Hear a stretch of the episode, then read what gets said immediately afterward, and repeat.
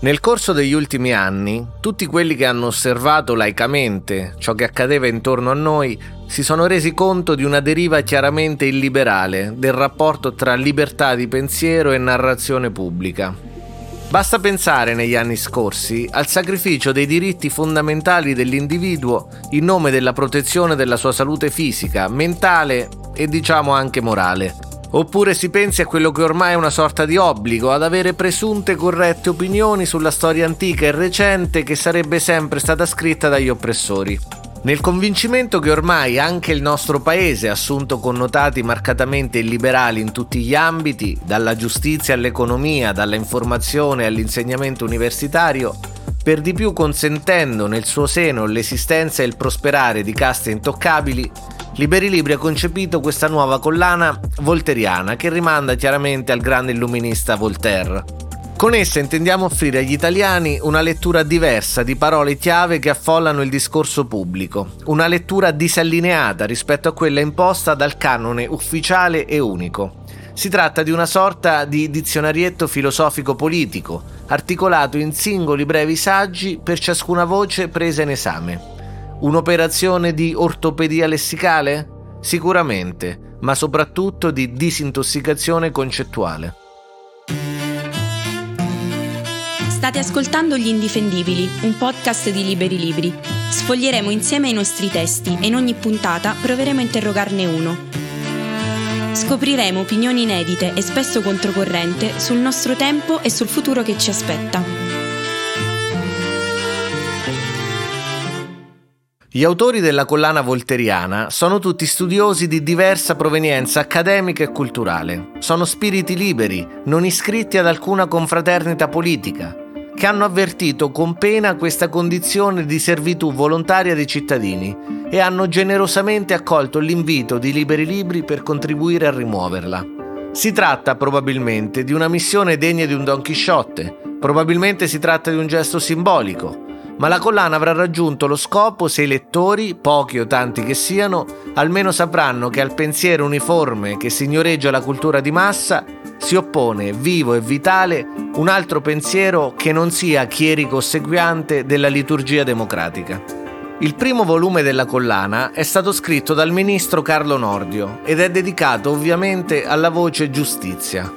Carlo Nordio guida il lettore in un viaggio storico-filosofico attraverso l'idea di giustizia, dalle sue radici nelle diverse tradizioni giudaico-cristiana e greco-romana, mostrandoci con esemplare chiarezza l'evoluzione di questo concetto che riveste un ruolo cardinale per la convivenza degli uomini.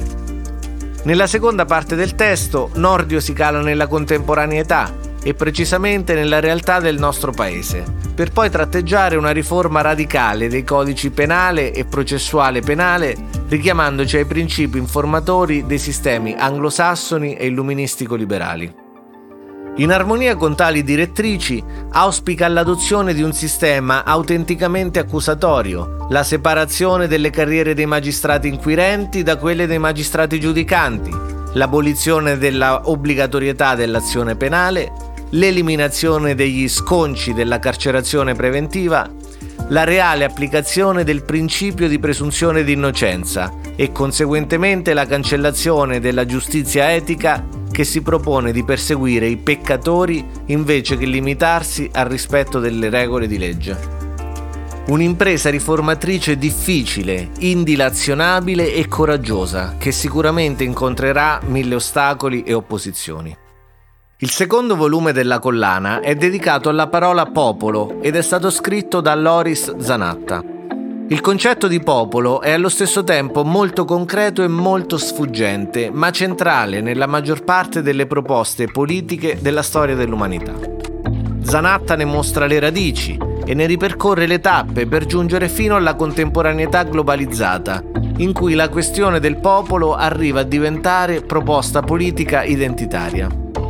Come scrive Zanatta, la parola popolo significa cose diverse per persone diverse in diversi momenti e diversi contesti. Un caos, un puzzle. Verrebbe da desistere, da cestinarla, da cancellarla dai vocabolari. Cosa farsene di ciò che confonde più di quanto illumina? Ma di nuovo il popolo esiste come oggetto ed esiste come concetto. La parola lo indica e talvolta lo crea. Inutile cercare sostituti. A quanto pare non se ne può fare a meno. Con uno stile brillante, Zanatta cerca di gettare luce su questo concetto partendo da una distinzione tra due idealtipi di popolo. Da una parte quello caldo, ossia sacro e naturale, e dall'altro quello freddo, ossia profano e artificiale. Il popolo caldo è una comunità che trascende gli individui che lo formano, un insieme diverso e superiore alla mera somma dei suoi componenti. Si potrebbe dire che è un popolo senza individui, o nel quale sono inconcepibili individui estranei ai suoi connotati naturali. Da ciò il suo aspetto uniforme, la sua implicita omogeneità, la sua ambizione di unità, anzi di unanimità. Il popolo freddo è invece plurale, è un popolo di cittadini, un insieme di persone che pur formando un popolo conservano la loro unicità. Possiedono una sfera privata che nessuna collettività potrà violare esigendo fede e unanimità, conformismo e omogeneità. I cittadini come tali hanno uguali diritti e doveri. La legge è l'ombrello che li ripara dagli abusi altrui e il limite che li inibisce dal commetterne a loro volta. Due tipi di popolo che sono tra loro parenti ma nemici, separati ma nella stessa casa. Due categorie di popolo che hanno attraversato i millenni in molte diverse sfaccettature, ma conservando il loro nucleo e la loro tensione, mutando nelle forme ma rimanendo identici nella sostanza. Con questa doppia lente, Zanatta legge il concetto di popolo attraverso la storia degli ultimi secoli, giungendo fino ai giorni nostri, illuminando la realtà sociale e politica in cui ci troviamo a vivere. Il terzo volume della collana, in uscita nelle prossime settimane, sarà dedicato invece al tema della tolleranza. In esso Marco Bassani mostra, sempre attraverso un approccio storico, come questo concetto sia alla base della creazione dello Stato moderno, ma anche come la tolleranza, così importante per la pacifica convivenza tra gli uomini, nasconda un sottotesto potenzialmente repressivo e, sembra un gioco di parole, intollerante, che vediamo all'opera oggi nei fenomeni della cultura woke e della cancel culture.